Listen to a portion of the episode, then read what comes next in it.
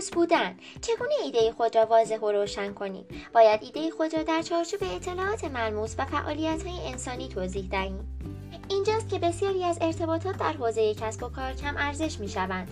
بیانیه های معمولیت، ها، استراتژی ها و چشماندازها اغلب آنقدر مبهم می شوند که به بیمعنایی می رسند. ایده های ماندگار به طور طبیعی پر از تصاویر واضح و ملموسند. زیرا مغز ما طوری طراحی شده است که داده های ملموس را به خاطر میسپارد.